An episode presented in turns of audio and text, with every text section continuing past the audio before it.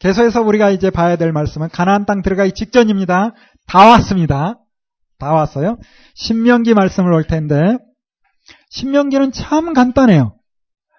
1장 1절부터 4장 43절까지 광야 생활에 어떠한 일이 있었는가 회고하는 내용이 기록되고 있고 4장 44절부터 율법 설명하기를 시작하니라 하고 율법을 설명하고 있어요. 28장 68절까지. 그리고 29장부터 34장까지는 설교 다 끝내고 부연 설명하듯이 이 율법이 지킬 수 있는 것인가 없는 것인가 라고 이야기를 하고 있고 그리고 노래로 만들어서 영원히 지키게 해라 뭐 이런 부분들 추가로 주어진 말씀들이 기록되고 있습니다.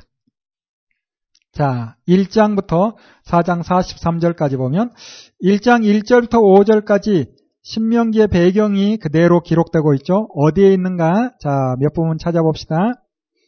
이는 모세가 요단 저편 숲 맞은편에 아라바 광야 곧 바랑과 도벨과 라반과 하세롯과 디사합 사이에서 이스라엘 물에게 선포한 말씀이니라 기록하죠. 그러면서 2절부터 이제 신의 광야에서 가데스 바네아까지 얼마 만에 왔는가를 말씀하고 있어요. 호랩산 다시 말하면 신의 광야. 호랩산에서 세상을 지나 가데스 바네아까지 며칠 만에 왔다?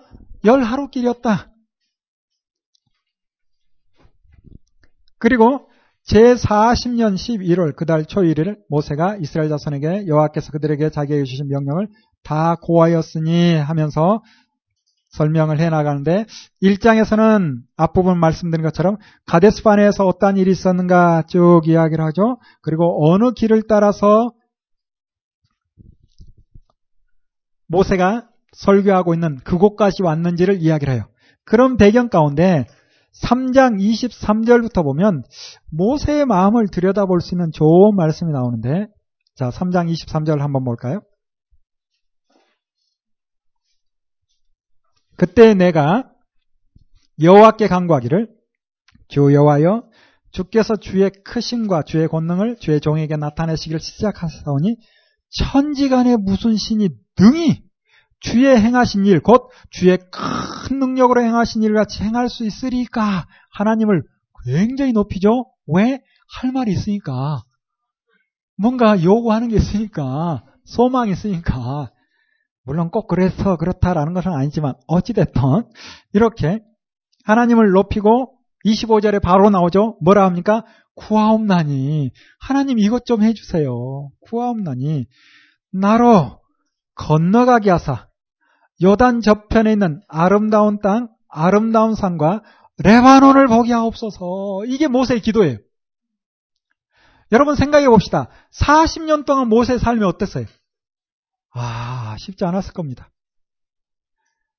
사도행전에는 광야 생활, 이스라엘 민족을 광야 교회라고 표현하죠.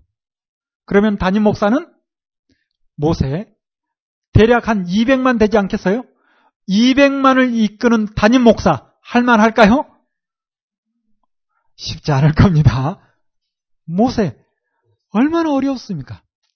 그리고 광야를 지나왔으니 모세 사역의 마침표는 어디서 끊어야 될까요? 가나안 땅 들어가는 거기까지 그런 소망이겠죠. 아니 우리가 모세라 해도 그렇지 않겠어요?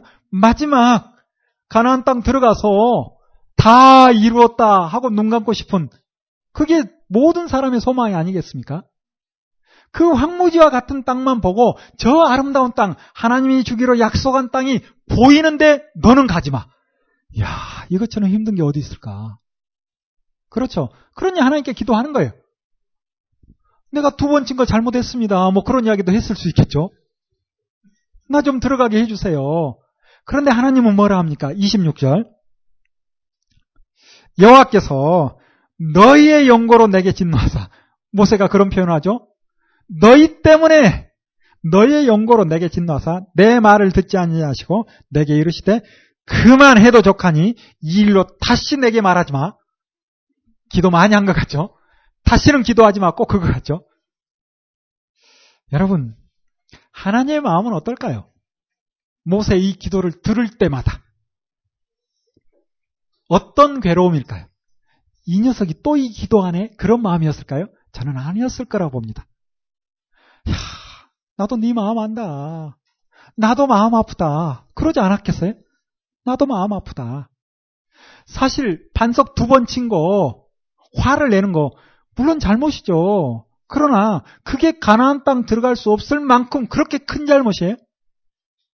구스 여인 취한 것은 그건 별로 아닌 것 같죠?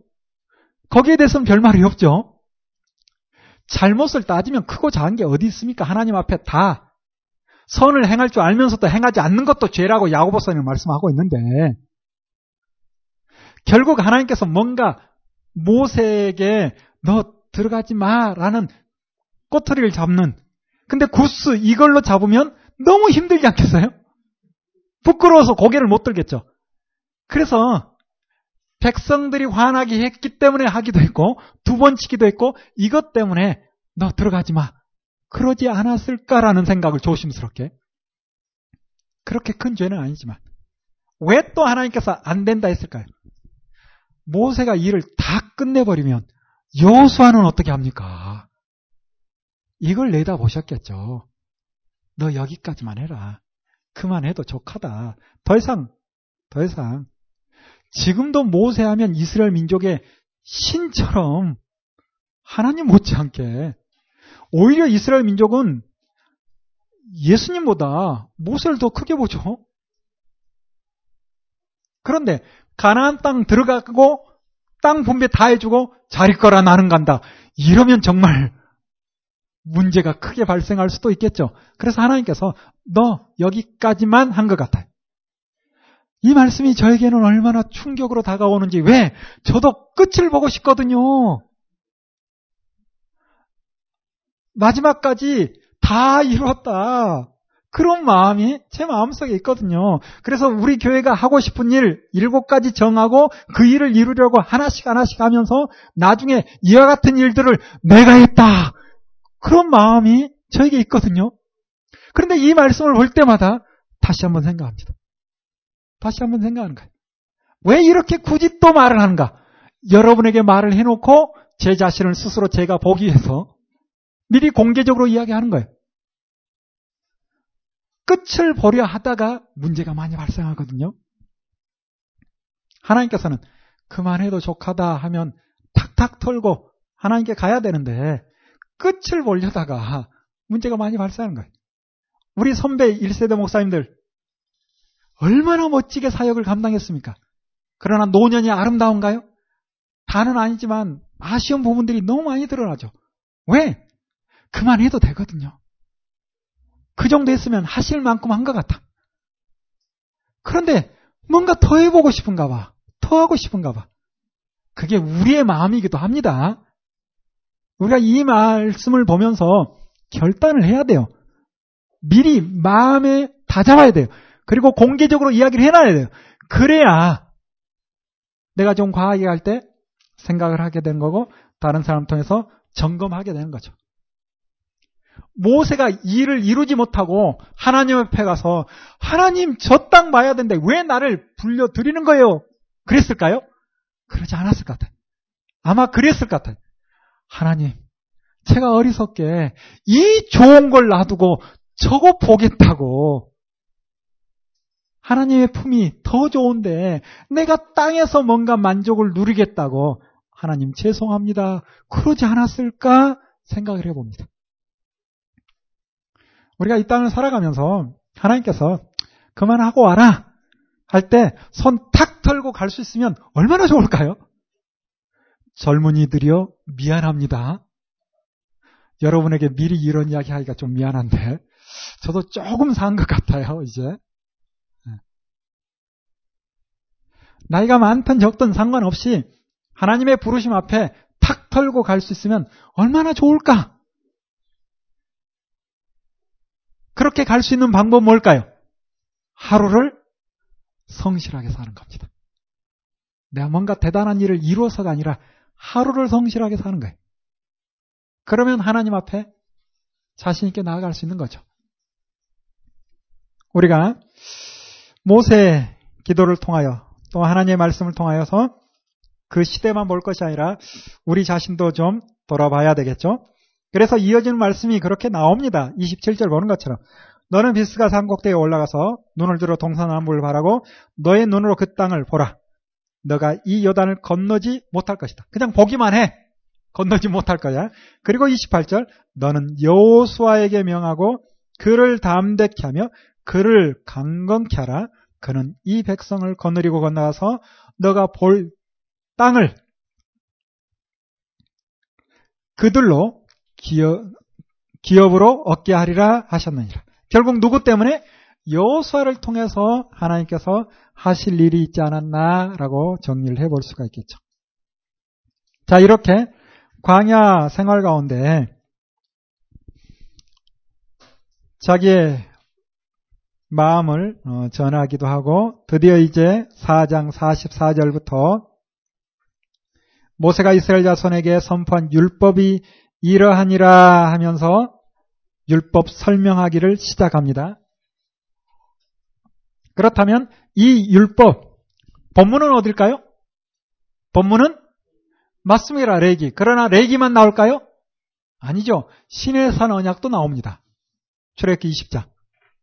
자, 다시 한번 질문해 봅시다. 레기에 10가지 계명이 직접적으로 나옵니까? 안 나오죠. 흩어져서 나와요. 레기에 19장 맞잖아요.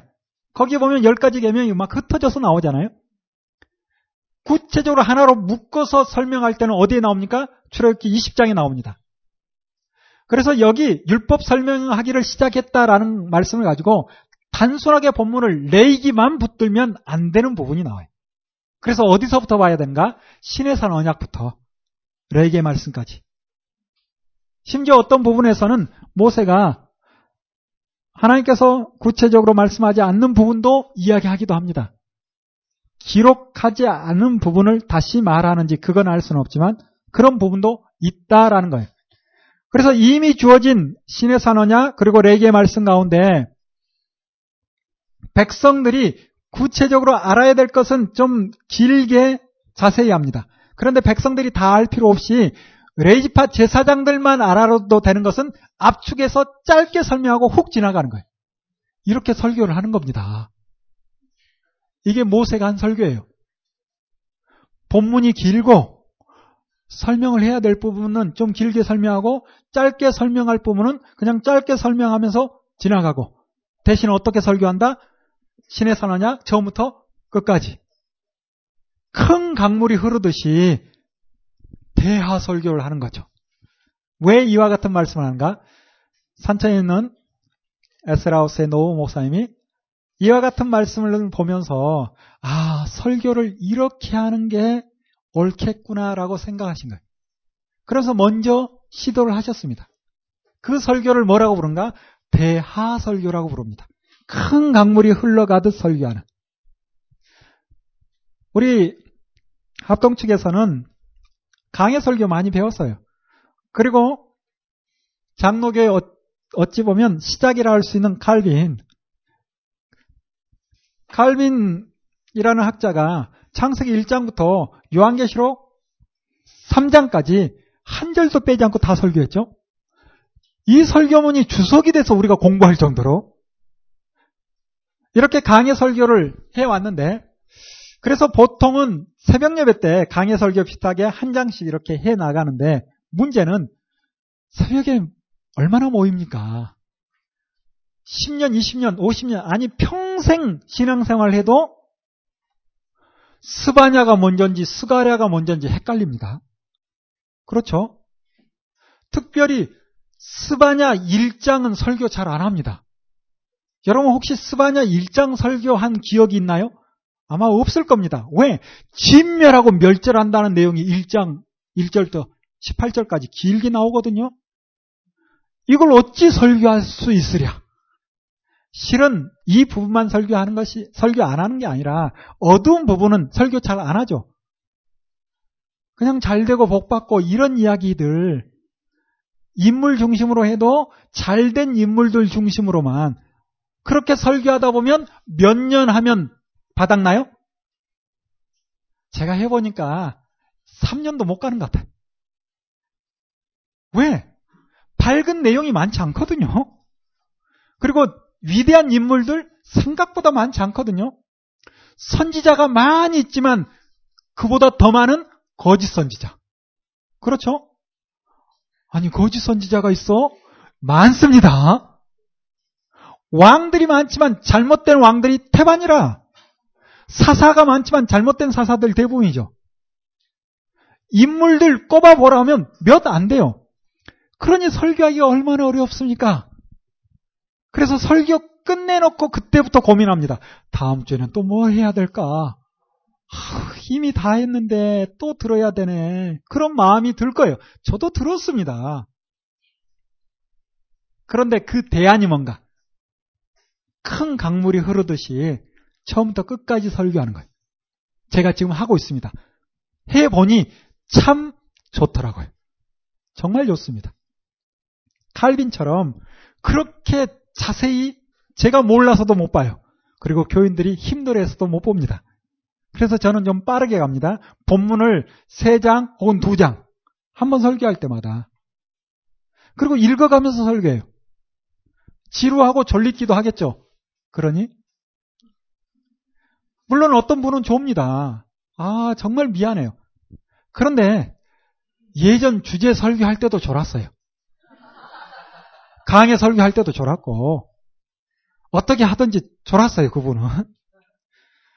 누구를 한 사람을 지칭하는 것 같아서 죄송한데 어, 여러분 다 모를 테니까 알아도 모르는 거니까 그러나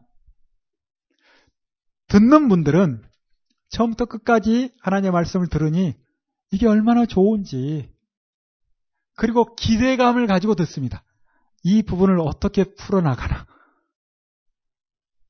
저는 또 무엇이 좋은가? 고민할 게 하나도 없습니다. 다음 주 무슨 설교할까? 고민이 없어요.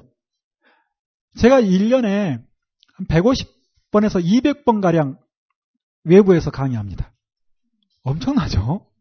정말 많이, 제가 생각해도. 그런데 이 강의하면 짧게 하면 3시간이에요. 보통은 아침 10시부터 6시까지. 짧게 하면 3시간, 4시간.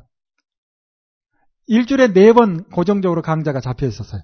지금 방학에서 한 강좌가 줄어들고 다른 강좌가 줄어들어서 지금 한 주간 또 강좌하고 다른 분에게 대신 맡겨서 어, 대신 강의할 수 있도록 대신 또 해주는 분도 벌써 생겨났고 그렇게 하면서 설교주의 언제 하는가? 가능합니다. 몇 주 연속 강의가 있을 때가 있었어요. 지난 여름에 한 분이 성경 강좌를 듣고 싶대. 그래서 한 분을 위해서 하다 보니 뭐 몇 분 또 모이게 되고 다른 교회 가서 또 한 분을 위해서 하는데 역시 또 모이게 되고 문제는 언제 설교 준비하는가? 미리 가능해요. 한 달치도 미리 가능합니다. 미리 가능하다 했지 꼭 한 달치를 미리 해놓고 안 보고 그건 아닌데 일정을 보고 조금 일찍 준비해야 되겠다 하면 일찍 준비할 수도 있어요. 괜찮지 않나요? 더 놀라운 사실은 한 절 한 절 말씀을 확인하다 보니 하나님의 말씀이 바르게 정리가 되는 거예요. 얼마나 감사한 일인지. 여러분, 성경 강좌만 해서는 어려움이 있습니다. 성경 강좌와 함께 반드시 한 절 한 절 확인하면서 설교를 해봐야 성경 강좌가 힘이 있는 거예요. 성경 강좌가 힘이 없는 건 뭔가 내가 한 절 한 절 다 눈으로 확인하지 못했기 때문에 힘이 없는 거예요. 힘이 있으려면 한 절 한 절 다 확인해서 살펴서 설교해야 합니다. 이렇게 설교하면 평생 한 번이나 할까? 고민할 필요 없습니다. 두 장, 세 장씩 보면 수요일까지 충실하게 보면 4년이면 끝나면 4년. 여러분 놀라지 않나요? 4년의 성경 처음부터 끝까지 다 설교할 수 있다. 가능합니다. 우리 교인들 있어서 제가 하는 말인데 제가 뭐 많이 알아서 그렇잖아요. 어렵고 신학자들의 논쟁이 많으면 그냥 읽고 지나가 버립니다. 왜? 신학자들이 논쟁하는데 제가 거기까지 끼어들어서 이 학자는 이렇게 보고 저 학자는 저렇게 보고 나는 이렇게 본다. 그런 이야기 뭐 할 필요도 없을 것 같아. 그리고 그런 건 별로 또 중요하지 않는 것 같아. 여러분, 성경은 단순하고 명확하고 반복적으로 말씀하는 것이 더 중요합니다. 자녀들에게 알아듣기 쉬운 말이 진리예요? 어렵고 복잡한 말이 진리예요? 예, 다 진리긴 한데. 그래도 붙들어야 되는 건 단순하고 쉬운 말이에요. 밥 먹어라. 공부해라. 일찍 돌아라. 진리예요, 아니에요? 진리예요. 이게 진리입니다. 밥안 먹으면 죽으니까. 공부 안 하면 인생을 살아가기 어려우니까. 그래서 단순하고 명확하고 알아듣기 쉬운 게 진리예요. 이런 마음으로 대화 설교 가능합니다. 갑자기 쉬워졌죠? 어려운 건 읽고 지나가요. 질문하면 내려와서 같이 토론해도 됩니다. 그렇게 2010년 1월 1일부터 제가 정말 빠르죠? 말씀드렸잖아요. 2009년 9월에 에스라 한 번 딱 갔다 와서 11월에 바로 강좌하고 그 다음에 2010년 1월 1일부터 대하설교 시작했으니 잘 알아서? 아니요. 제가 노 목사님에게 좀 죄송한 게 있어요. 노 목사님은 철저히 충분히 준비하고 해라. 어설프게 하면 나중에 정말 어려움을 겪는다. 맞아요. 어설프게 했는지는 모르겠지만 이렇게 하다가 쫓겨난 목사님 있습니다. 몇 분 알고 있어요. 목사님, 지금 설교하는 겁니까? 우리를 가르치려 합니까? 설교를 하셔야죠. 설교 중에. 그러면 그 교회에서 계속 하나님의 말씀을 전할 수 있을까요? 이런 경우도 실제 있었습니다. 그래서 노 목사님이 충분히 준비하래요. 그런데, 그러나, 다 그렇게 할 필요는 없어요. 우리 교회는 교인이 많지 않아서 저를 쫓아낼 수 있는 상황이 아니었어. 그리고 말씀드렸죠? 3년 동안 부교육자로 섬겼습니다. 그러니 3년 동안 가족처럼 친밀하죠. 제가 실수해도 다 덮어줍니다. 제가 좀 버벅대도 잘못 전달해도 다 이해를 해줍니다. 그래서 제가 빨리 시작했던 거예요.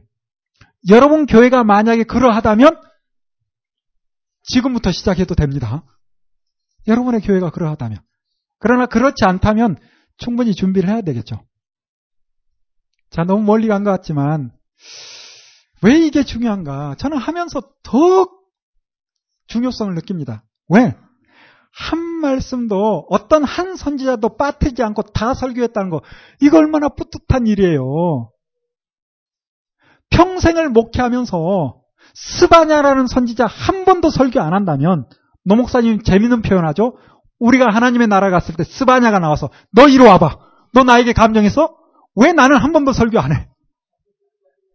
학계 선지자가 혹은 스가랴 선지자가 줄을 서서 너 왜 설교 안 해? 그냥 웃고 지날 일이 아니라 사실은 생각해야 되는 거예요. 하나님의 말씀을 맡은 목회자로서 처음부터 끝까지 다 전해야 될 책임이 있는 거죠.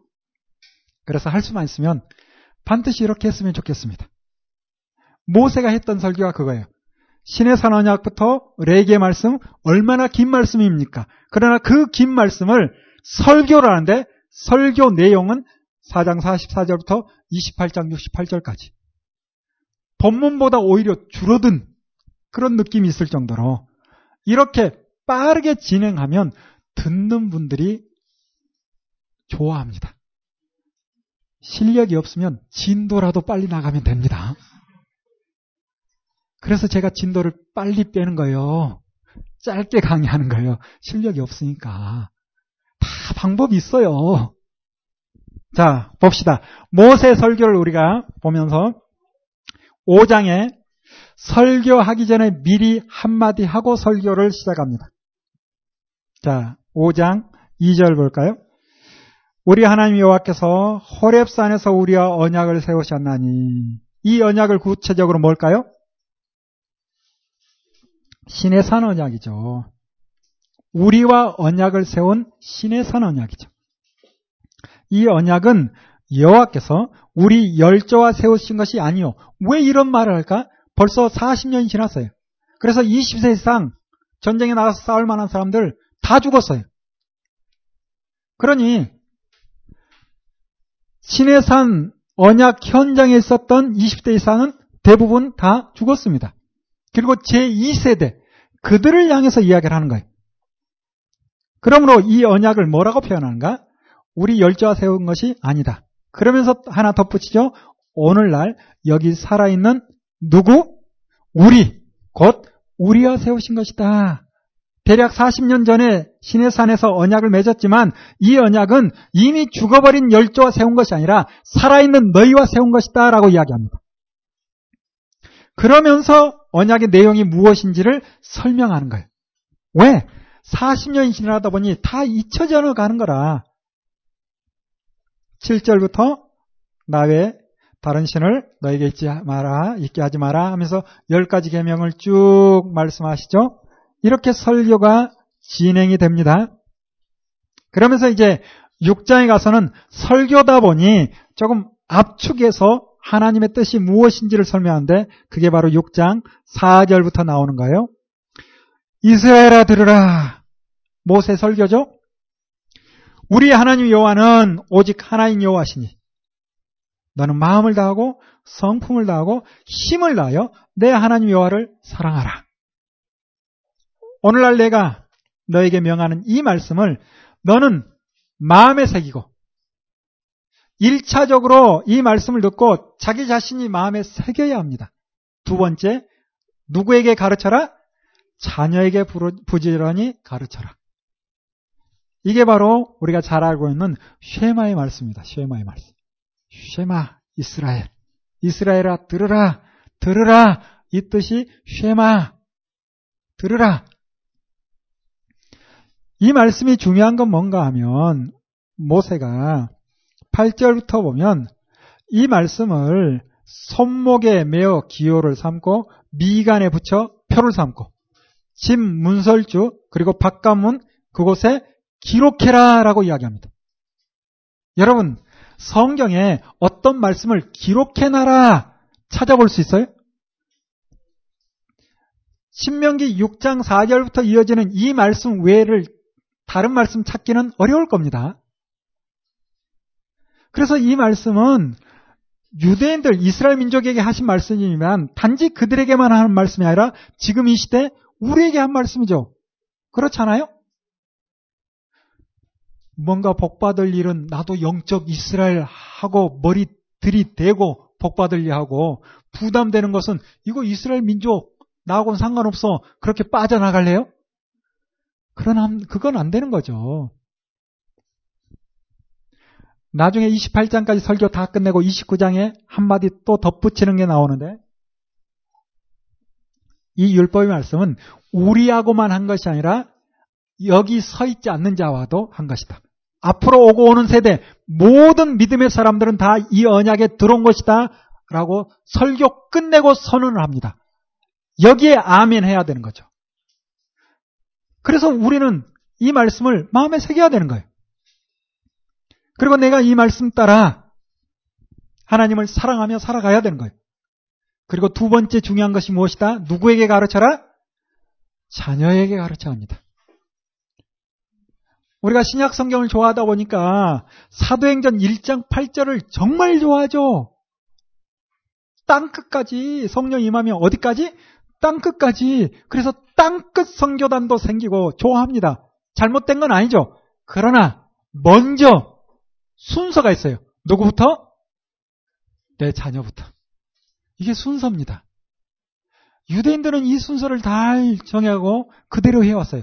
그러다 보니 유대교가 유대인이 세계를 장악해서 그들이 어떤 마음이든지 그건 일단 2차로 두고 자신들이 하나님의 말씀을 배우고 그렇게 살려고 몸부림치고 자녀들에게만 가르쳤어요. 그런데 세계를 장악했어요. 기독교는 땅 끝까지 이르러 복음을 전하려고 열심히 나갑니다. 그런데 가정은 무너져 버렸죠. 여러분 공감하는 거 아닙니까? 이게 너무도 안타까운 것 같아요. 실은 저도 크게 뭐 잘하고 있다 그런 말을 할 수가 없을 것 같아요. 쉽지 않거든요. 그런데 이와 같은 말씀을 좀 힘있게 신앙생활 할 때부터 들었어야 되는데 잘 못 들었어요. 몰라요. 했는데 제가 안 들었는지도. 우리가 땅끝 땅끝 많은 생각을 하는데 땅끝 이전에 내 가정부터 바르게 하나님의 말씀으로 세워야 합니다. 그리고 한 걸음 더 나아가서 기록하라 이 말씀을 기억해야 돼요. 그래서 기록해 놨죠. 누구나 다 볼 수 있도록 신명기 6장 5절 말씀 한 절이라도 뽑아서 기록해 놓고 보고 있습니다. 유대인들은 실제 이렇게 하잖아요. 그래서 문 밖에 나갈 때 테필린이죠. 그걸 붙여놓고 손으로 키스하면서 내가 오늘 하루 하나님을 사랑하며 살겠습니다. 돌아와서 또 그와 같이. 여러분 이런 마음으로 살면 아무래도 좀 아름답게 살지 않겠습니까? 그래서 우리가 우리가 좋아하는 말씀을 붙여놓고 종의 집이 복받기를 뭐 그런 마음만 시작은 미약했는데 나중은 창대질 그런 소망만 품을 것이 아니라 정말 하나님께서 기록해라 한 말씀 이걸 더 자주 봐야 되겠죠. 아, 얘기하다 보면 막 생각나는 게 있어서 해야 되나 말아야 되나 참 어려운 게 많습니다. 어제 설교하면서 했던 말씀인데 왕의 재정 누구 이야기인지 아시겠죠? 뭐 이거 뭐 녹화해서 다 막 퍼뜨리고 아 과연 그게 옳은 것일까 고민이 많습니다. 유튜브 천만 건 가까이 갑니다. 와 신명계 천배 복 이야기하게 합니다. 그렇죠? 그런데 여러분 나름대로 생각하세요. 저는 하, 막 저는 개인적으로 사기라고 봅니다. 하나님을 빙자한 저는 개인적으로 그렇다는 거예요. 오해, 오해하지 마세요. 좋아하시는 분들 오해하지 마세요. 저는 개인적으로 전체를 보면 성경이 그런 부분이 없거든요. 부분적으로 보면 그런 것 같아. 그러나 배경과 함께 보면 그런 뜻이 아닌 게 너무 많아요. 아니, 하나님께 우리가 뭔가 하나님께 투자하고 하나님을 통해서 뭔가 복받고 거래하듯이 이런 분이 하나님이에요? 이상한 하나님을 만들고 있어요. 이게 너무 안타까운 일입니다. 너무 안타까워요. 또 하나, 그걸 좋아하는 분들이 다는 아니겠지만 일부 어떤 마음인가? 나도 저 사람처럼 돈의 복을 받아보, 그런 마음 아닙니까? 다는 아닌데 일부가.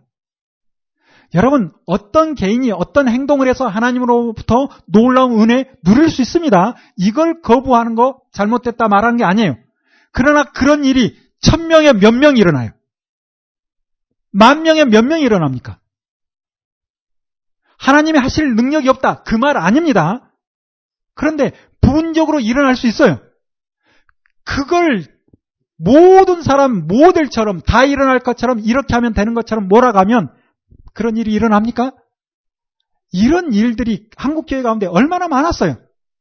그러나 결과적으로 안 됨으로 인해서 어려움 겪고 교회를 떠난 사람들이 수없었죠. 믿지 않는 사람들이 기독교를, 교회를 이상한 단체로 봤던 것들이 결국 이런 문제들 때문 아니겠어요?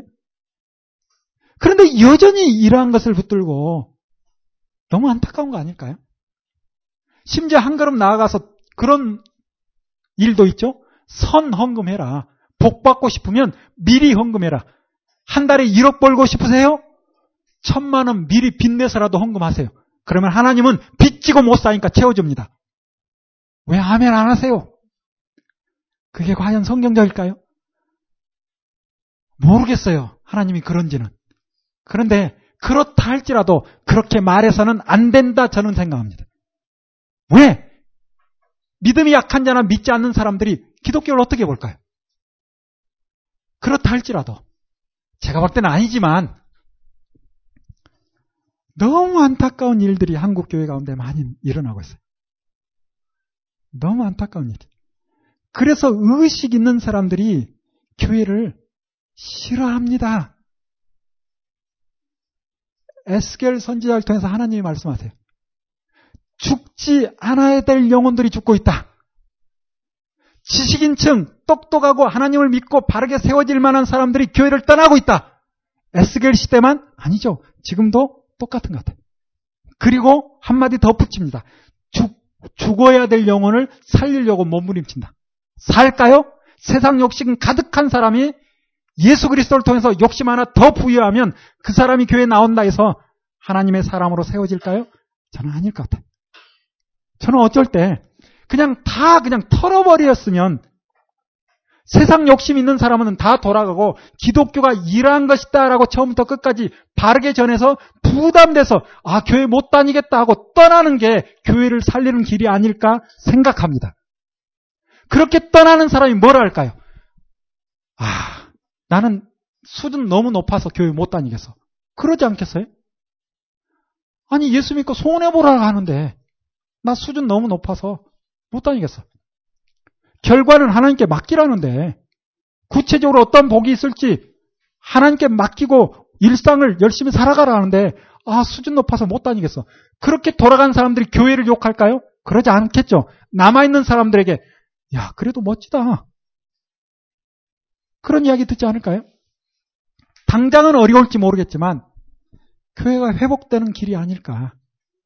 그래서 성경을 처음부터 끝까지 바르게 가르치면 우리가 어떤 마음으로 하나님 앞에 나와야 되고 어떤 신앙생활을 해야 되는지 너무도 많은 말씀을 통해서 우리에게 구체적으로 말씀합니다. 명확해요. 흐리멍텅하지 않습니다. 정말 명확합니다. 이러한 부분들을 우리가 봐야 되는 거죠. 이런 부분들을. 그래서 교회를 세워나가야 되는 거죠. 우리가 완전하지 못하지만 하나님의 말씀은 하나님의 감동으로 그래서 우리를 온전케 한다라고 말씀하고 있으니 하나님의 말씀을 제대로 알면 온전해지고 온전해지려고 몸부림치게 되어 있어요. 아, 괜히 여러분은 잘하고 계실 텐데 제가 흥분을 해서 강의를 하다 보면 항상 아, 아직 젊은 내가 아직 젊죠? 어르신들 앞에서 저보다 연세도 많은 분도 있고 할 텐데 또 알면 얼마나 안다고 한국교회에 대해서 이런저런 이야기를 하라 그런 마음 때문에 될 수 있으면 성경 이야기만 하자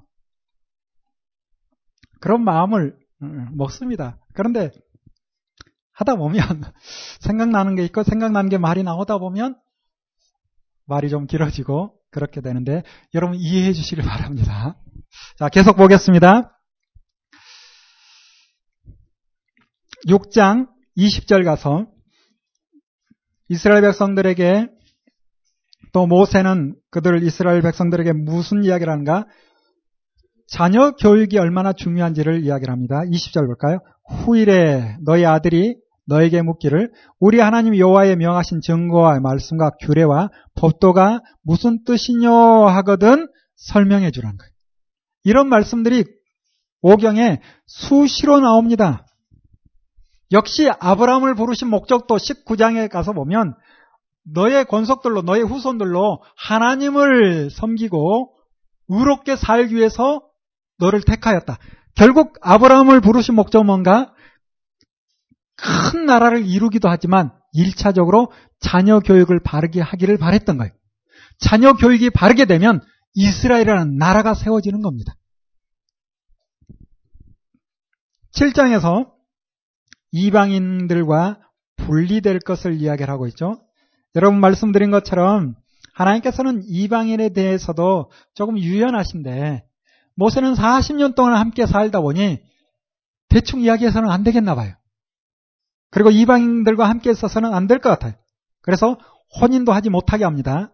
3절 보는 것처럼 그와 같은 말씀들이 기록되고 있죠.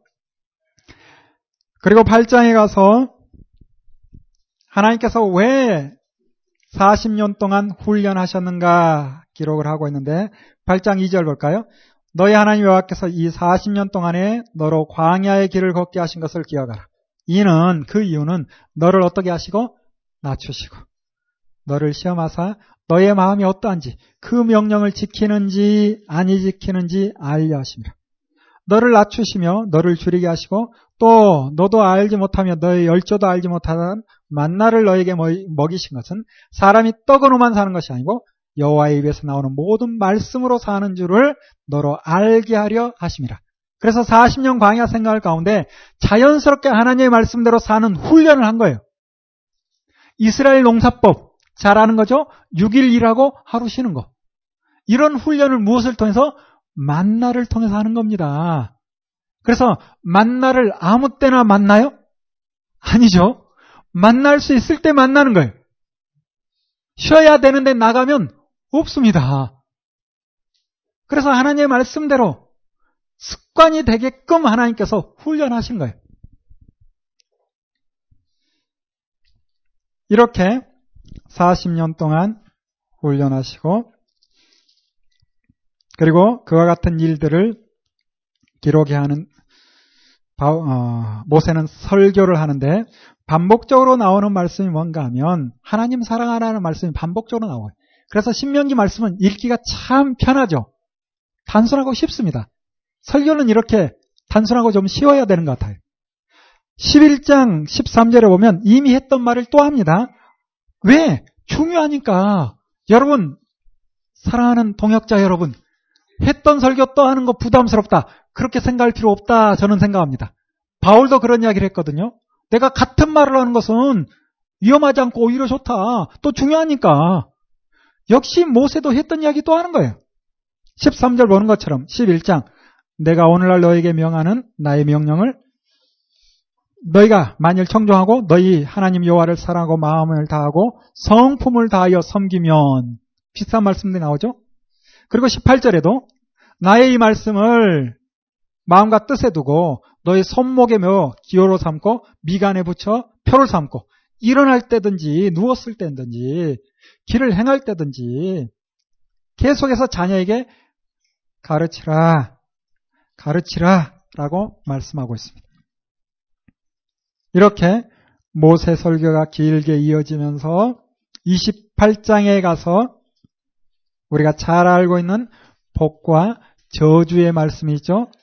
여기 28장의 말씀은 이미 레이기에 기록된 말씀을 다시 한번 설교하는 거예요, 설교.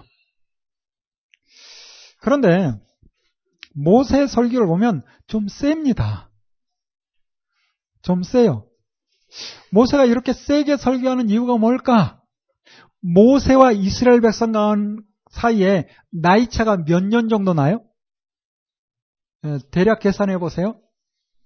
모세가 80에 출애굽을 했습니다. 그때 이스라엘 백성 20세 이상은 죽었습니다.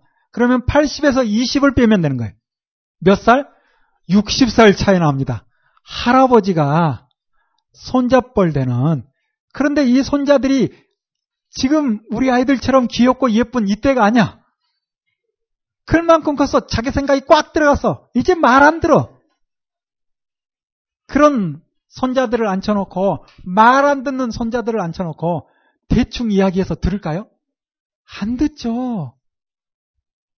그래서 육신 먹은 그러나 손잡벌 되는 그 후손들에게 세게 이야기하는 거예요. 그래서 하나님께서는 내쫓아라. 재앙이다. 이렇게 하는데 모세는 진멸해라. 그리고 저주가 있을 것이다. 설교를 하는 겁니다. 심지어 28장 보기 직전에 26장 11절부터 보면 백성들 세워놓고 저주문을 읽게 하고 이야기해주면 백성이 한 목소리로 아멘 하게 만듭니다. 15절 뒤에 보면 나오죠. 저주를 받을 것이다 할 것이고 모든 백성은 응답하며 아멘 할지니라. 하나님을 섬기지 않고 우상 만드는 자는 저주가 있을 것이다. 아멘 해. 하니까 그 힘 앞에 아멘 하는 거예요. 역시 16절에도 부모를 경홀히 여기는 자는 저주를 받을 것이다. 모든 백성은 아멘 할지니라. 여러분 왜 아멘 안 하세요? 해야 되는 거죠. 17절에도 나오죠. 그 이웃의 지게표를 옮기는 자. 밤에 몰래 가서 자기 땅을 더 넓히는 자. 저주를 받을 것이다. 모든 백성은 아멘. 소경으로 길을 잃게 하는 그 사람 무엇을 받을 것이다? 저주를 받을 것이다. 아멘해. 객이나 고아나 과부의 송사를 억울케 하는 자 저주를 받을 것이다. 이러한 말씀 설교하기도 힘들죠. 이때라도 한번 봐야지. 계모와 구합하고 아비의 하체를 드러내고 그런 자는 저주를 받을 것이다. 이러한 말씀들을 통하여서 하나님의 말씀을 행하지 않는 자는 26절 여러분 아멘 하기가 부담스럽나요? 26절 제가 읽어드립니다. 이 율법의 모든 말씀을 실행치 아니하는 자는 저주를 받을 것이야 할 것이요 모든 백성은 아멘 할지니라 할 때 백성들이 아멘 했을까요? 그 현장으로 달려가 보세요. 나중에 만나서 물어보세요. 아마 이런 궁금한 부분들은 다 해결될 겁니다. 가서 모세를 만나고 물어보겠죠. 야, 이렇게까지 했는데 아멘 했나요? 한번 물어보세요. 아멘 할지니라 하고 했는데 했겠죠? 했을 거라 생각합니다. 그리고 28장에 가서 복과 저주에 대한 말씀이 또 이어지는데 하나님의 말씀대로 살면 복이 있을 것이다. 나가도 복 받고 들어와도 복 받고 아 얼마나 좋은 말씀인지. 그런데 조건이 있습니다. 조건은 뭐예요? 그 모든 명령을 지켜 행하면 이게 조건이에요. 이 조건 없이 그저 예수 믿으면 복 받는다. 이렇게 단순하게 설교하는 경우를 제가 너무도 많이 들었어요. 이건 정말 안타까운 일입니다. 물론 예수 그리스도 믿기만 해서도 이와 같은 복이 있을 수 있겠죠. 그러나 제대로 공부를 해야 되겠죠. 이 말씀을 가지고 설교할 거면 제대로 해야 되겠죠. 그리고 어찌 보면 아 하나님 내가 이 말씀대로 살아야 되는데 살지 못하는군요. 하나님 앞에 몸부림치면 그 정도 해도 하나님께서는 그래 하고 등을 쳐주시는 분이 저는 우리 하나님이라고 믿습니다. 저는 저는 제가 그렇게 못할 때가 많아서 그런데 의식 자체도 없이 그냥 예수 믿으니까 잘하는 것 마냥 교만하고 까불면 그리고 복 달라고 하나님 앞에 말하면 하나님의 마음이 어떨까요? 엉터리도 이런 엉터리가 없죠. 더 나아가서 나를 통해서 우리를 통해서 믿지 않는 자들을 하나님께로 돌아오게 하려는 이 일 때문에 먼저 불렀는데 오히려 내가 방해가 돼. 아, 이것처럼 하나님 마음을 아프게 하는 게 어디 있을까요? 근데 그럴 수 있다는 거예요. 왜? 하나님의 말씀을 잘 모르면. 그래서 여기에 나오는 복은 뭔가 하나님의 말씀으로 지켜 행하면 복을 받을 것이다. 그런데 이 말씀을 지키지 않으면 15절부터 저주의 말씀을 하고 있습니다. 복보다 훨씬 길게 기록을 하고 있죠. 이렇게 설교를 끝낸 다음에 29장에 가서 다시 한번 그들에게 이야기를 하는데 29장 14절로 한번 볼까요? 내가 이 언약과 맹세를 너희에게만 세우는 것이 아니다. 설교하기 전에는 열조와 세운 것이 아니고 너희와 세운 것이다 이야기했죠? 설교 끝내고는 너희와 세운 것 맞아.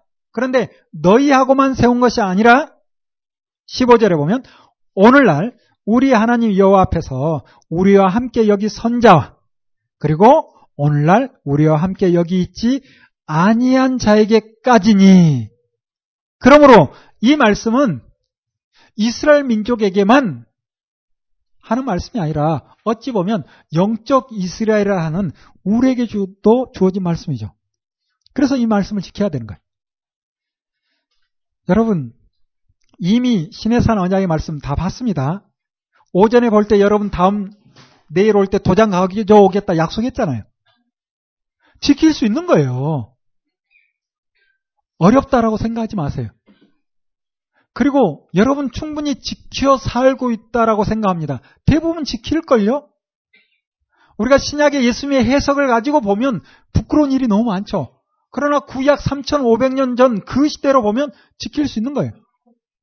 심지어 모세는 설교 끝내놓고 이거 지킬 수 있다라고 선언합니다.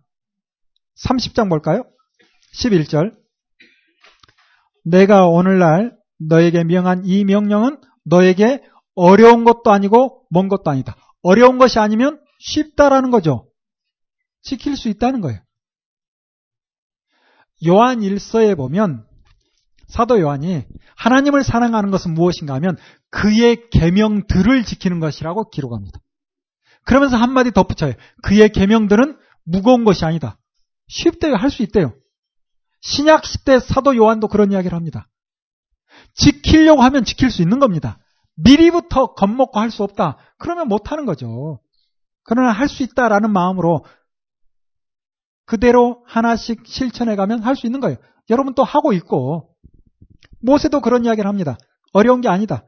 그리고 멀리 있는가? 그렇지도 않대요. 우리가 성경을 하나님의 말씀 처음부터 끝까지 배워서 지켜 행하고 다른 사람에게 가르치기 위해서 이렇게 길게 공부하는 거지.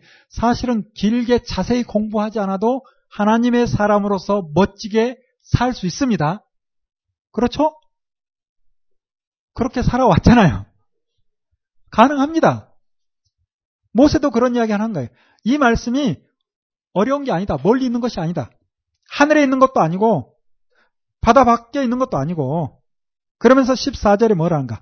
오직 그 말씀이 너에게 심히 가까워서 어디에 있다? 너의 입에 있대요.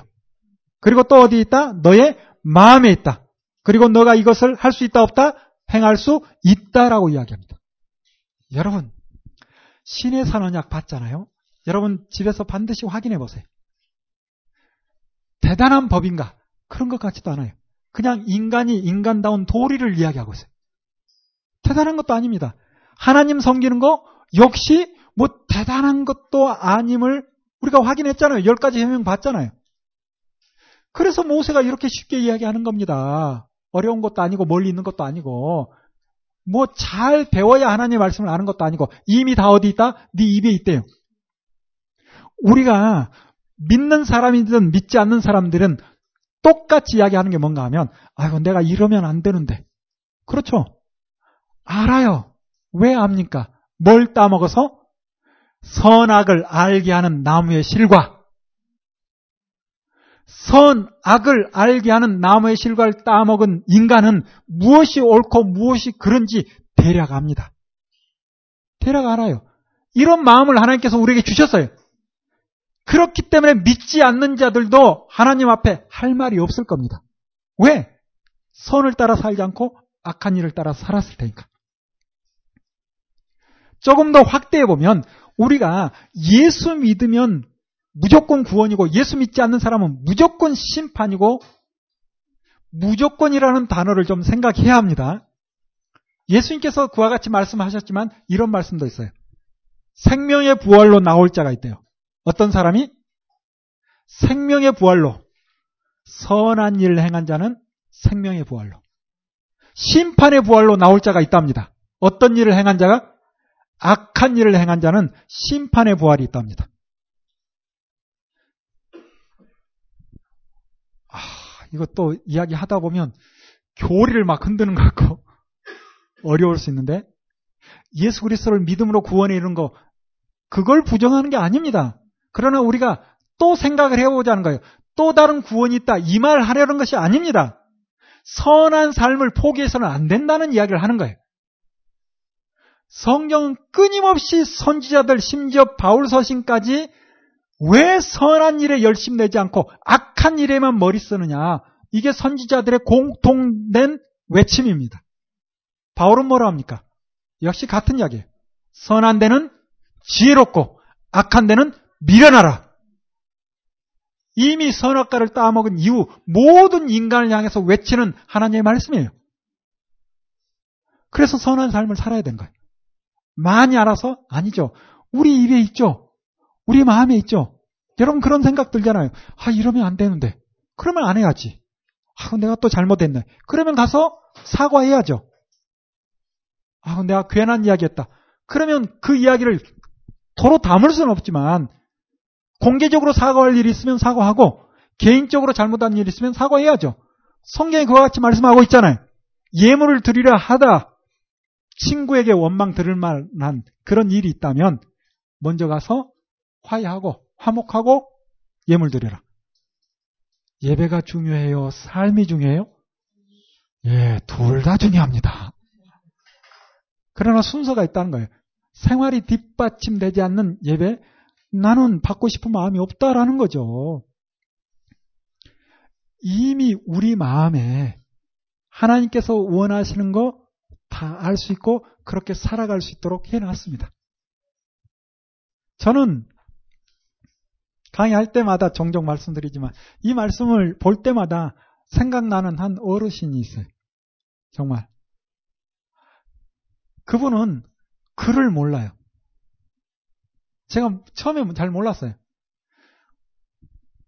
2010년 대화 설교할 때 2010년 그쯤 교회 나오셨는데 대화 설교 한 절 한 절 다 읽어주잖아요. 화면 띄워주지도 않고 그런데 나중에 알아서 글을 모른다는 거. 아, 얼마나 죄송한지. 글을 몰라도 들음으로 믿음이 생기고 하나님의 말씀 가운데 굳건히 서 있는 거라. 제가 놀라운 사실은 뭔가 하면 저는 성경 강좌를 수없이 해도 잘 안 되는데 그분은 너무도 쉽게 해내는 거예요. 그게 뭔가 뭐 대단한 일도 아닐 수 있습니다. 그분이 나이가 많으셔서 또 남편이 어, 돌아가시고 혼자 있기 어려워서 오남리에 가서 신앙생활을 합니다. 그런데 그곳에서 이 교회 저 교회 가봤는데 좀 마음에 안 들었나 봐요. 그런데 한 교회 정착했는데 그나마 목사님 성이 바까래요. 그래서 등록했다. 뭐 그런 말씀 하시는데 어찌됐던 그 교회에서 있었던 이야기를 그냥 간혹 한 번씩 통화하면서 담담하게 하신 말씀이에요. 그 담담하게 한 말씀이 제 마음을 흔들어 놓은 거라. 그게 뭔가 하면 오남리 그곳에서 가을에 농사를 짓고 어떤 한 교인이 양배추를 수확을 많이 해서 가져왔대요. 그래서 많이 이렇게 쌓아놓고 예배 후에 필요한 대로 가져가시라라고 이야기를 했대요. 그런데 이제 그 할머니가 나이가 많으시니까 목사님이 어르신 먼저 챙겨가라고. 그래서 내가 아니 그냥 조그만 거 하나 들고 나오니까 목사님이 얼마나 좋은지 두 개 가져가라고 큰 것 가져가라고 뭐 그러더래. 아유 목사님 얼마나 좋은지. 근데 나는 그거 하나면 뭐 충분하니까 그거 하나 그냥 나는 이거면 됐다. 그리고 그걸 가지고 맛있게 이렇게 먹었다. 그냥 일상 이야기를 하는 거예요. 아, 저는 충격이라. 저는 이게 안 되거든요. 하나님의 말씀을 처음부터 끝까지 안다, 가르친다 하는데 이게 안 돼. 이게 얼마나 큰 숙제인지 몰라요, 저에게. 저에게는 뭔가 있으면 좋은 거 두 개 더 많이 갖고 싶거든요. 이게 잘 안 돼. 왜 안 되는지 모르겠어요. 그분을 통해서 많이 배웁니다. 글도 모르는데. 그분에게 믿음이 들어가서 뭘 하는지 아세요? 피가 순환이 잘 안 돼서 고대 안암병원에서 수술을 하셨어요. 신방을 해서 얘기를 나누는데 얼마나 힘듭니까? 그 힘든 상황인데도 저를 위로하면서 하시는 말씀이 내가 평생을 나를 위해서 몸을 썼는데 이거 고장난 거 당연한 거 아니야? 그러시는 거예요. 나는 아프지 않아야 되는데 병 낫기를 위해서 기도하고 하는데 그분은 그런 거예요. 아휴, 내가 평생 나를 위해서 썼는데 고장난 거 당연하고 내가 좀 고통스러운 거 이거 뭐 괜찮다. 그리고 죽으면 주님 품에 가는데 뭐가 뭐가 걱정이야 뭐가 걱정. 하, 저는 안 되거든요. 그 모습 그 이야기 그분 뵐 때마다 제 자신이 얼마나 부끄러운지 얼마나 부끄러운지 우리가 하나님의 말씀을 처음부터 끝까지 다 알아야 하나님의 말씀대로 바르게 사는가 그것도 아닌 것 같아요. 여러분 마음속에 이미 하나님께서 무엇이 옳은지 이미 마음 다 줬습니다. 결단하기 쉽지 않죠. 그러나 결단해야 되는 것이고 실제 생활로 옮기기 쉽지 않죠. 그러나 하나씩 하나씩 옮겨야 합니다. 이렇게 하나씩 옮겨 살았을 때 여러분 다 느꼈잖아요. 성령님께서 여러분에게 얼마나 큰 은혜를 복을 주는지 실제적으로 여러분 손에 뭐가 주어지지 않는다 할지라도 하나님의 말씀을 따라 한 걸음 나아갔을 때 성령님이 주시는 그 은혜가 크기에 여러분이 힘있게 하나님 말씀대로 사는 거 아니에요? 이 일 포기하면 안 됩니다. 예수 그리스도를 믿는 거 당연한 거예요. 믿음은 출발입니다. 베드로 후서에서 끊임없이 이야기를 해요. 믿음은 출발. 믿음의 덕을, 덕의 지식을, 절제를 하면서 한 걸음 한 걸음 더 나아가길 바라는 거지. 믿음이면 다 된다. 거기서 끝나서는 안 되죠. 더욱 힘쓰라라고 말씀합니다. 역시 여기 기록된 말씀에 모세는 할 수 있다라고 말씀합니다. 많은 사람들이 그렇게 이야기하죠. 야, 그렇게 할 수 있다, 할 수 있다 하는데 성경이 기록된 거지. 그걸 어떻게 합니까?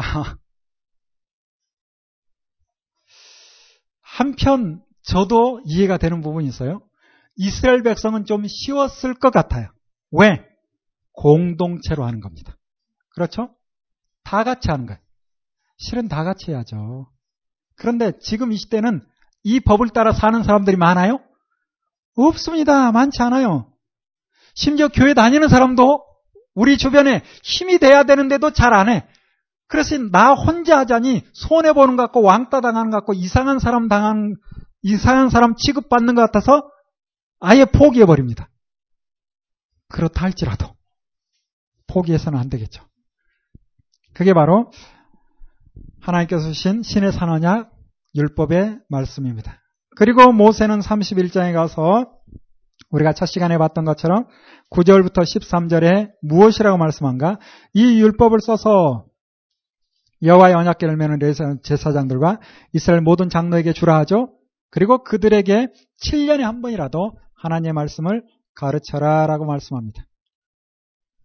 그리고 32장에 가서 모세는 이 정도로 해서는 안 되겠다 싶은지 이스라엘 총회에게 이 노래의 말씀을 끝까지 읽어 드리려라 하면서 노래를 불러줘요, 노래를. 아, 제가 노래를 잘하면 좀 불러볼 텐데 혹시 누가 와 찬양 좀 해보실래요? 이렇게 노래를 불러줘서 노래로서 계속 암기하고 머릿속에 집어넣어서 이 말씀대로 살게끔 하는 거죠. 이렇게 신명기의 말씀이 기록되고 드디어 34장에 모세의 죽음까지 기록을 하고 있습니다. 자, 레기를 중심으로 해서 우리가 오경 말씀을 함께 정리해 보았습니다. 이제 이 말씀을 가지고 가나안 땅에 들어가면 되는 거예요. 그래서 들어가서 그 말씀 따라 살면 되는 겁니다. 여호수아서는 가나안 땅에 들어가서 그들이 어떻게 땅을 차지하고 땅 분배를 어떻게 했는가라고 기록되고 있는데 24장까지 기록된 말씀인데 아주 간단합니다. 1장부터 12장까지는 가나안 정복에 대한 이야기를 다루고 있고 13장부터 24장까지 크게 토지 분배 이렇게 정리를 해도 되겠죠. 조금 더 세분화하면 1장부터 5장까지는 전쟁 준비를 그리고 6장부터 12장까지는 가나안 정복 전쟁을 다루고 있는데 이 기간이 한 5년에서 6년 정리하는 부분마다 연도는 조금씩 차이 납니다. 그건 여러분이 나름대로 정리해 보세요. 그리고 13장부터 22장까지는 땅 분배에 대한 이야기, 그리고 23장부터 24장 마지막 유언에 대한 부분을 기록을 하고 있습니다. 우리가 여호수아서 그냥 읽어서 쭉 알 수 있는 부분이기에 그냥 읽으면 되고 몇 가지 들여다보고 싶은 생각은 뭔가 하면 광야 생활이 그래도 이스라엘 민족에게 훈련이 되는 좋은 시간이 아니었나 그런 생각을 좀 해봅니다. 왜냐하면 예전에 홍해가 가로막고 있을 때는 두려워 떨고 나아가지 못하고 그랬었는데 요단강이 넘실거릴 때 그 물로 처벅처벅 들어갑니다.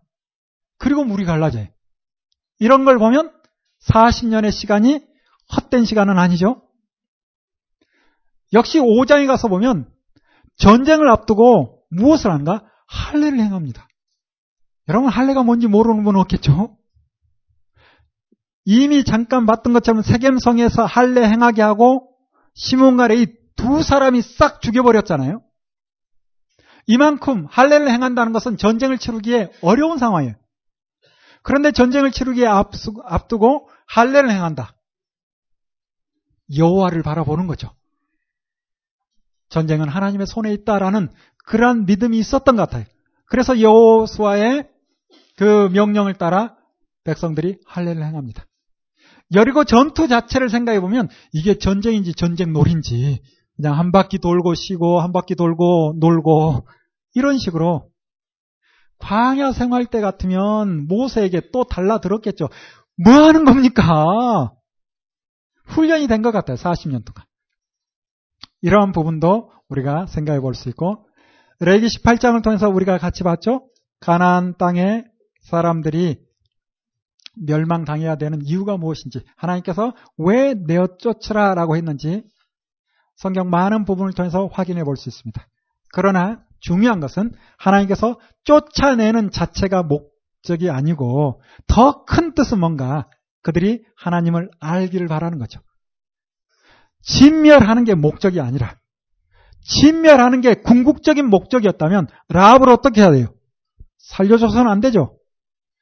라합은 신앙 고백을 했으니까 살려줍시다. 뭐 그렇게 합의 봅시다. 그러면 기부원 거미는 신앙 고백을 했나요? 이것도 잘 몰라요. 또 하나 라합의 집에 들어온 사람에게 미리 사형리하고 영접받고 영접했는지 확인하고 그리고 들어온 거예요? 아니죠. 살려고 한 사람들은 누구나 다 라합이 살 사람은 모여라 그랬을 것 같아요. 그들은 다 사는 거예요. 이런 말씀을 통해서 우리가 확인해 볼 수 있는 것은 무엇인가? 하나님은 구원의 하나님이라. 정말 하나님의 목적이 죽이는 거라면 요수와 나중에 혼났을 겁니다. 기본이 왔을 때 속으면 안 되죠. 그런데 속았어요. 아유, 기도의 사람이었을 텐데 왜 기도를 안 했을까? 하나님 입장 생각해 보면 기도 안 한 게 복이라. 하나님 입장 생각할 때는 다행이 아닌가라는 생각이 들어요. 만약에 여호수아가 하나님께 하나님 저들이 과연 우리를 속이는 겁니까? 죽여야 되는 겁니까? 말아야 됩니까? 하고 기도했을 때 하나님께서 응답을 뭐라고 할까요? 애매할 것 같아요. 살려고 나오는데 죽여라. 그러면 또 말하기 좋아하는 사람들은 봐라 하나님이 전쟁의 신 이스라엘의 하나님 깡패 하나님 그런 이야기를 또 하겠죠. 죽이지 마라. 뭐야 앞뒤가 다르잖아. 모르겠어요. 기도 안 한 게 오히려 기본 거민을 하나님께서 받으셨는가? 저는 받았다라고 봅니다. 왜? 그 후에 그들이 이스라엘 사람들에게 속해서 함께 살아갑니다. 그리고 사무엘서를 보면 다이시 왕으로 있을 때 기본 거민들의 그 애타는 마음을 하나님께서 들어주신 거예요. 피가 내리지 않는 거라. 다이시 아니 이게 무슨 일인가 하고 알아봤더니 기본 거민들이 사울 왕 당시에 워낙 많은 어려움을 겪었어요. 그냥 지나갈 수는 없다. 그래서 그 원한을 좀 풀어달라 해서 그 원한을 풀어주고 당연히 무엇이 내리겠어요? 비가 내리는 거죠. 그렇다면 하나님께서 이 기본 거민을 받으셨다라고 봐야 되겠죠. 여호수아서를 통해서 우리가 생각해 볼 것은 무엇이다? 하나님께서 하나님께로 나오는 사람은 누구라 할지라도 일단 받으신다는 거예요. 살려주신다는 거예요.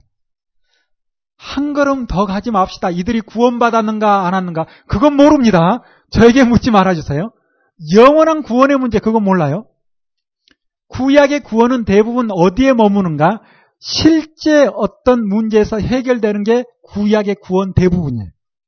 신약시대 구원은 하나님의 나라에 들어가는 것이죠. 하나님의 나라의 백성이 되는 것이죠. 그러나 구약시대 구원은 대부분 일상의 문제가 해결되는 게 구원이에요. 일상의 문제가 해결됐다고 하나님의 나라에 들어가는가? 그건 하나님의 손에 있습니다. 자, 우리가 지도를 통해서 간단하게 공부를 해봅시다. 어, 내일 또 할 거니까 일단 큰 틀에서 333, 333 공부. 성경 처음부터 끝까지 공부하면서 지리 공부도 한다. 이거 괜찮지 않아요? 네. 그런데 제가 많이 아는가? 아니에요. 많이 알면 더 복잡할 거라. 조금 압니다. 그게 더 좋을 수도 있을 것 같아요. 3이라는 숫자에 웬만하면 다 맞더라고요. 먼저 길을 생각해 볼까요? 여러 길이 있겠죠. 그러나 큰 길, 성경에 나오는 잘 알려진 길 세 길을 생각해 보면 왕의 대로, 산지길, 그리고 해안길. 길 셋. 왕의 대로. 산지길, 해안길. 왕의 대로는 왕이 다니는 길일? 그거 아닙니다. 왕 뚜껑은 왕이 먹는 거예요? 크다라는 거지. 큰 길이다. 그런 뜻. 그리고 산지길, 그리고 해안길. 너무도 쉽죠? 요르단, 요단강 동편의 요르단 지역의 왕의 대로, 그리고 이스라엘 산악을 끼고 산지길, 그리고 해안길. 물도 크게 셋으로 보면 좋습니다. 물. 어떤 물? 갈릴리, 요단강 사이에. 물론 위에 호수가 있지만 대부분 지금 다 말라버렸고 그래서 그냥 쉽게 갈릴리 여단강 사이 셋으로 보면 됩니다. 이 갈릴리를 끼고 한 도시를 보면 딱 좋아요. 갈릴리 아래쪽을 끼고 쫙 선을 그으면 바로 이곳에 예수님께서 어린 시절 자랐던 어떤 도시? 나사렛. 그렇습니다. 나사렛. 요단강 중앙을 나눠서 서편으로 어느 도시? 사마리아. 사마리아. 사해 위로 줄을 쫙 끄면 어느 도시? 예루살렘. 큰 도시 셋이죠? 나사렛은 큰 도시는 아니지만 예루살렘과 사마리아, 나사렛 세 도시. 그리고 세 도시와 함께 우리가 또 봐야 될 것은 세 산지를 볼 수가 있습니다. 산지. 아래쪽 예루살렘을 기점으로 베들레헴도 있고 헤브론도 있고 이쪽으로는 이제 부엘세바로 넘어가는데 이 산지를 유대 산지 이렇게 표현합니다. 그리고 사마리아를 중심으로 크게 형성된 산지는 아주 쉽게 무슨 산지? 사마리아 산지. 쉽죠? 갈릴리 지역은 그냥 쉽게 무슨 산지? 갈릴리 산지. 그러면 됩니다. 그래서 산지도 셋이에요. 갈릴리 산지, 사마리아 산지, 유대 산지, 유다 산지. 그리고 유다 산지의 한 도시 예루살렘, 사마리아 산지의 한 도시 사마리아, 갈릴리 산지의 한 도시 여러 도시가 있지만 나사렛 우리가 좋아하니까 예수님께서 그곳에 나시고 자랐으니까 이렇게 보면 되겠죠. 지형 자체도 이 요르단 이쪽이 조금 더 높습니다. 한 청고지대요. 그래서 조금 더 높으니까 그냥 고지대, 중지대, 저지대 이렇게 셋으로 나눠서 봐도 어느 정도 그 지형이 머릿속에 그려질 거예요. 그리고 또 하나 보고 싶은 것이 평야인데 평야도 일단 셋으로 봅시다. 위에서부터 할까요? 아래서부터 할까요? 예, 제 마음대로 하겠습니다. 블레셋 평야. 유다 산지 왼쪽으로 블레셋 평야가 길게 형성되어 있습니다. 그리고 사마리아 산지 왼쪽으로 길게 샤름 평야예요. 그리고 갈릴리 산지 왼쪽으로 길게 아셀 평야라고도 하고 악고 평야라고 합니다. 아셀 지역 아셀, 아셀 지파가 땅을 차지했기 때문에 그렇게 표현하기도 하고 악고라는 도시가 있어서 악고 평야. 뭐 여러분이 좋은 대로 여기에서 이제 평야 하나, 하나 더 팁으로 봐야 돼요. 성경에 자주 나오는 이스라엘 평야. 참 좋은 평야. 가봤더니, 아, 이곳이 참 좋더라고요. 갈릴리와 가까이 있고. 그래서 이 악고 평야 혹은 아셀 평야와 샤론 평야 사이를 끼고 녹지대 보이잖아요. 이곳이 바로 이스라엘 평야입니다. 그래서 웬만하면 3이라는 숫자에 맞추면 대개는 맞습니다. 우리가 봤던 절기도 큰 절기 셋, 6월절, 오순절, 초막절. 역시 추수 셋, 보리추수, 밀추수, 과실추수. 더 재밌는 사실은 뭔가 하면 나중에 남과 북이 분단이 되는데 주변 나라도 세 나라입니다. 주변 나라도. 그래서 북 이스라엘을 기점으로 해서 바로 위쪽에 있는 나라가 레바논, 그 당시에 두로와 시돈, 두로 시돈이 이곳에 있는 거죠. 그리고 한시 방향으로 아람, 시리아, 지금 현재 시리아.